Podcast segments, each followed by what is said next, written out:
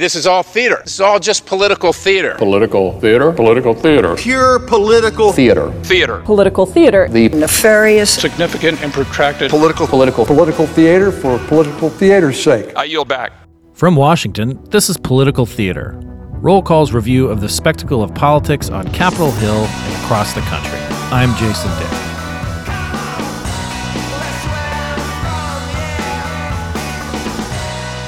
It's been a year since Joe Biden was inaugurated. Working with the Democratic Congress, he was able to get some early legislative wins with a multi trillion dollar pandemic relief package and later in the year, a bipartisan infrastructure law. But the coronavirus has continued to run amok, and two big priorities for Biden and the Democrats voting rights legislation and a bigger social safety net package have stalled. A chaotic pullout from Afghanistan and fears of inflation have drawn down Biden's political capital and he has other worries, like a potential war between Russia and Ukraine. But even with so much attention on the White House and Congress, and the arguments about what kind of effect those two branches of government can have, the other branch of government, the courts, might be having a more far reaching effect on people's lives. That's especially the case, so to speak, with the Supreme Court. Biden and Congress have gotten a lot of attention for their attempts to reshape society, but the High Court is doing it with a variety of decisions from determining where women can get abortions, what kind of guns will be allowed in cities, how much money can be spent in politics, and whether tens of millions of people will need to get a vaccine to protect public health. Todd Ruger, our legal affairs writer and senior writer here at CQ Roll Call, joins us on Political Theater to discuss. Todd, welcome back. Uh, thanks, Jason. Thanks for having me. Uh, you know, we so this is a you know real uh, real simple, just, you know, one thing we want to hit in this podcast, right? Just the, you know, fate of society and the, the relationship of the branches of government to one another. yeah. And uh, uh, just the variety of different things that are going through uh, the Supreme Court and culture right now, um, still mind boggling. Even as Donald Trump, you know, President Donald Trump left office, he was, he generated a ton of legal news uh, with all sorts of challenges to everything he was doing. And, uh, that hasn't stopped uh, now here with the Biden administration. Yeah, let's let's start, you know, just real quickly with some of the news that we're seeing, you know, this week in the Supreme Court, and then we'll talk about some of these other uh, cases that have worked worked their way through, you know, roughly half, you know, not quite halfway through the term. Uh, it starts in October, but um, you know, as as we're sort of at this point, you know, one year out from the president's inauguration, just what kind of effect the court's having with some of their decisions. Uh, but the, the the case that you were covering today uh, were, it was oral arguments uh, before the court uh, in a in a case that was brought by a sitting U.S. Senator Ted Cruz, a Republican from Texas. Talk about that case a little bit.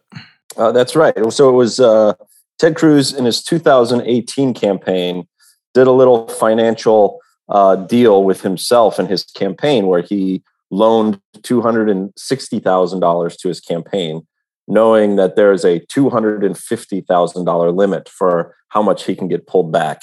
And that limit is in um, a law called the Bipartisan Campaign Reform Act. That's more commonly known as McCain Feingold.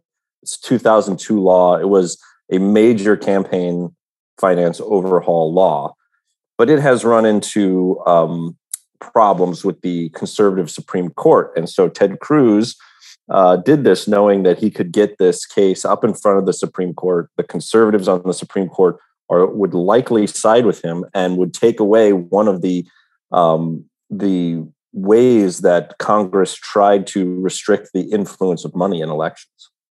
And uh, I think this is an important point too. What you just you know sort of mentioned, which is that you know this the bipartisan campaign reform act was passed, as you said, in 2002. I mean, it did have a bipartisan uh, sponsorship. Russ Feingold's a Democrat from Wisconsin, John McCain, a Republican from Arizona. It managed to, you know, get through a filibuster in the Senate. It became law, and then immediately, uh, the the person who was leading the charge against it in Congress, Mitch McConnell, started filing lawsuits or, or at least backing various legal challenges. And over the years, it's been kind of uh, hobbled one way or another. So the the express sort of will of Congress Congress uh, has been sort of dented, you know, mightily over the years.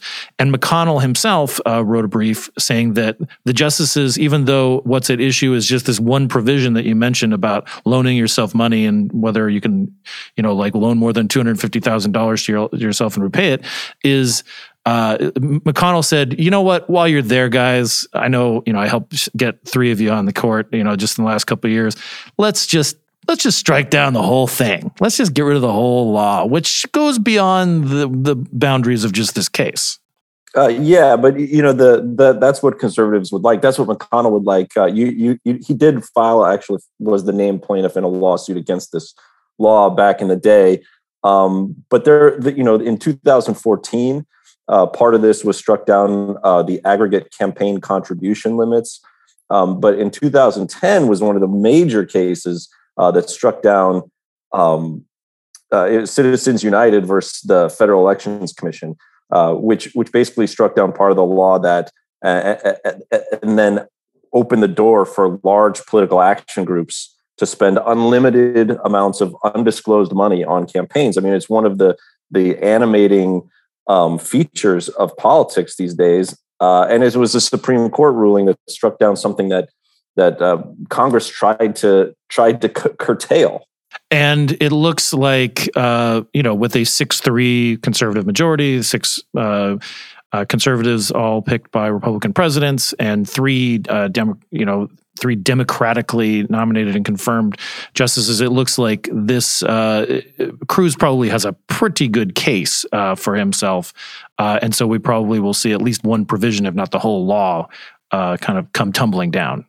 Well, I, I, think that's why uh, you see McConnell file a brief that that sort of shoots for the moon on on this law because uh, this is the first time that there'll be a campaign finance case um, with the justices that Donald Trump uh, put into office that McConnell helped uh, confirm and push through the Senate. And, um, and, and gives them this six three advantage. So there's no more middle, uh, you know, no more Justice Anthony Kennedy in the middle, maybe um, to to put the brakes on on something like this. Uh, and you see, this is kind of a theme. This this um, term. It's the it's the second term with the with the six three majority, but it's really the one where they're going to uh, they've started to take cases that they've chosen uh, and and really move forward on on a lot of these uh, issues that sort of align with Republican political uh, goals or or an agenda.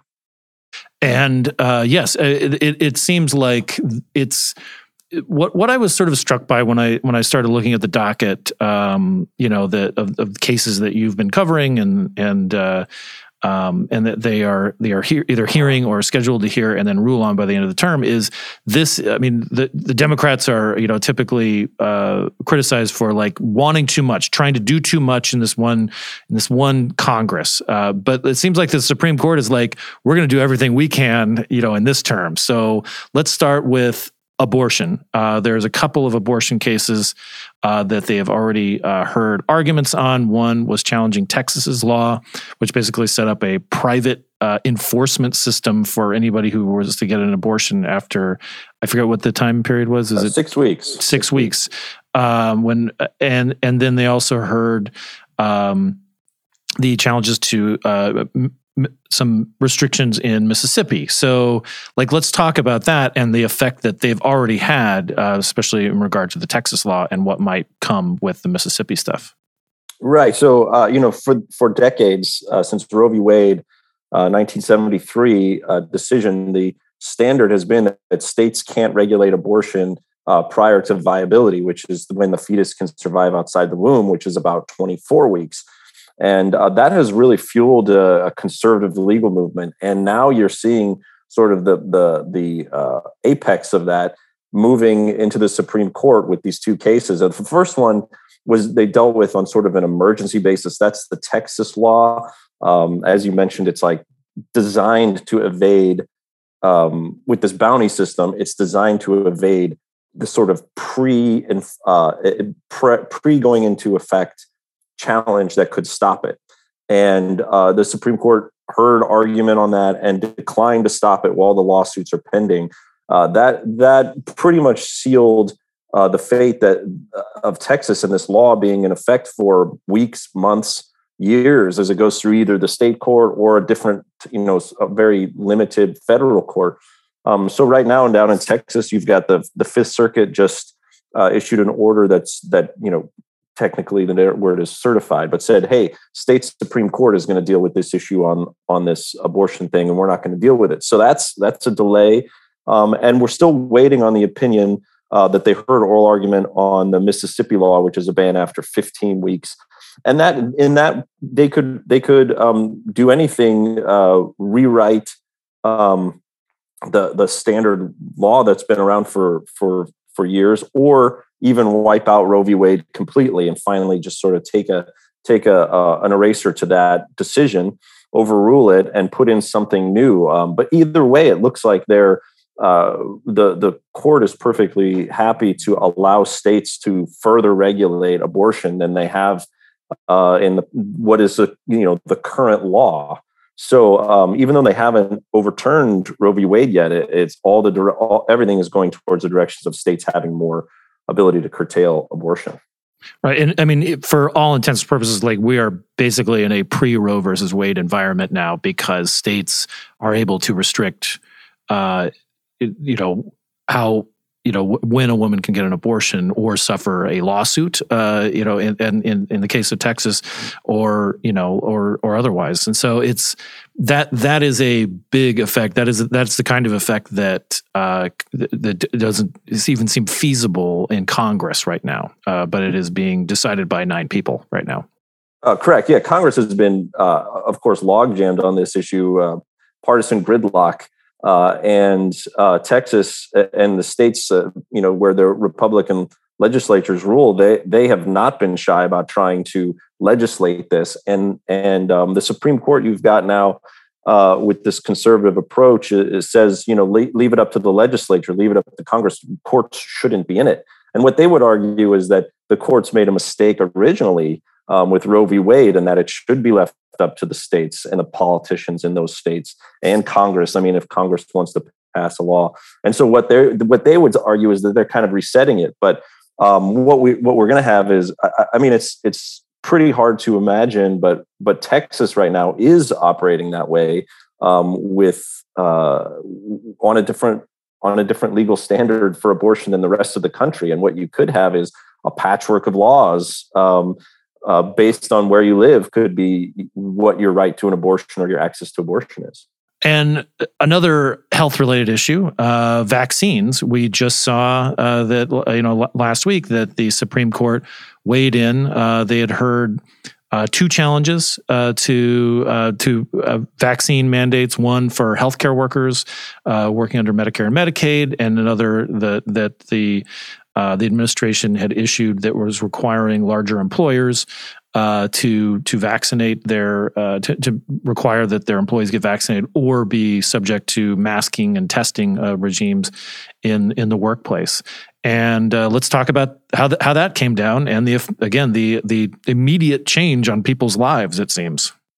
Yeah, well, I mean, one of the interesting things about uh, the the the current health crisis that we have is that it's become politicized. And um, the the the way that we react to to it has become politicized. I mean there's obviously both people on from both parties have different views and there's no it's no monolith but um, you know when the supreme court heard it uh, basically they said uh, in their ruling uh, that that congress hadn't given uh, this power to um, the administration to regulate workplaces when it comes to something like vaccine mandate or testing uh, you know, a co- very costly testing scheme that that businesses would have to put in.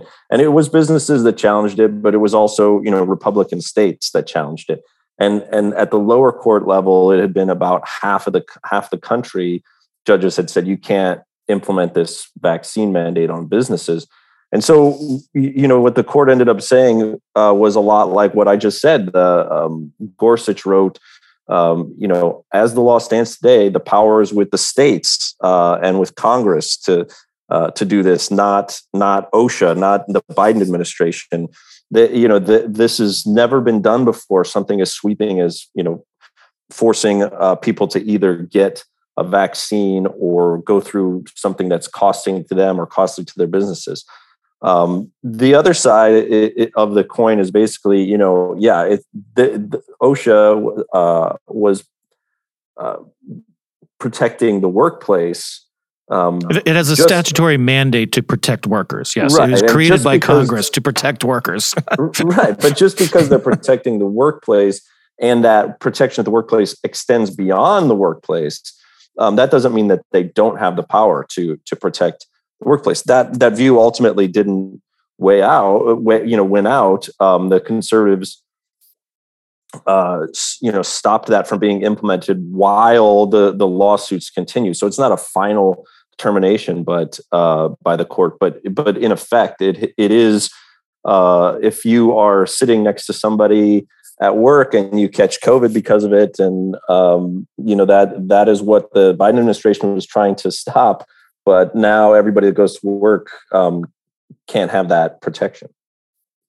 And and again, like there's nothing preventing businesses from implementing their own requirements that uh, employees get vaccinated or stay away from the office, uh, you know, things like that, or you know, get masked or tested, but you know the the the court said a business can't require that, and already we've seen some of the largest businesses in the country, GE for one, uh, step away from their vaccine requirements. Um, and and uh, we should note too that the court did allow uh, the Centers for Medicare and Medicaid Services to to implement the requirement for healthcare workers for for facilities and, and workers who receive uh, funding through those programs. So they they didn't strike it all down.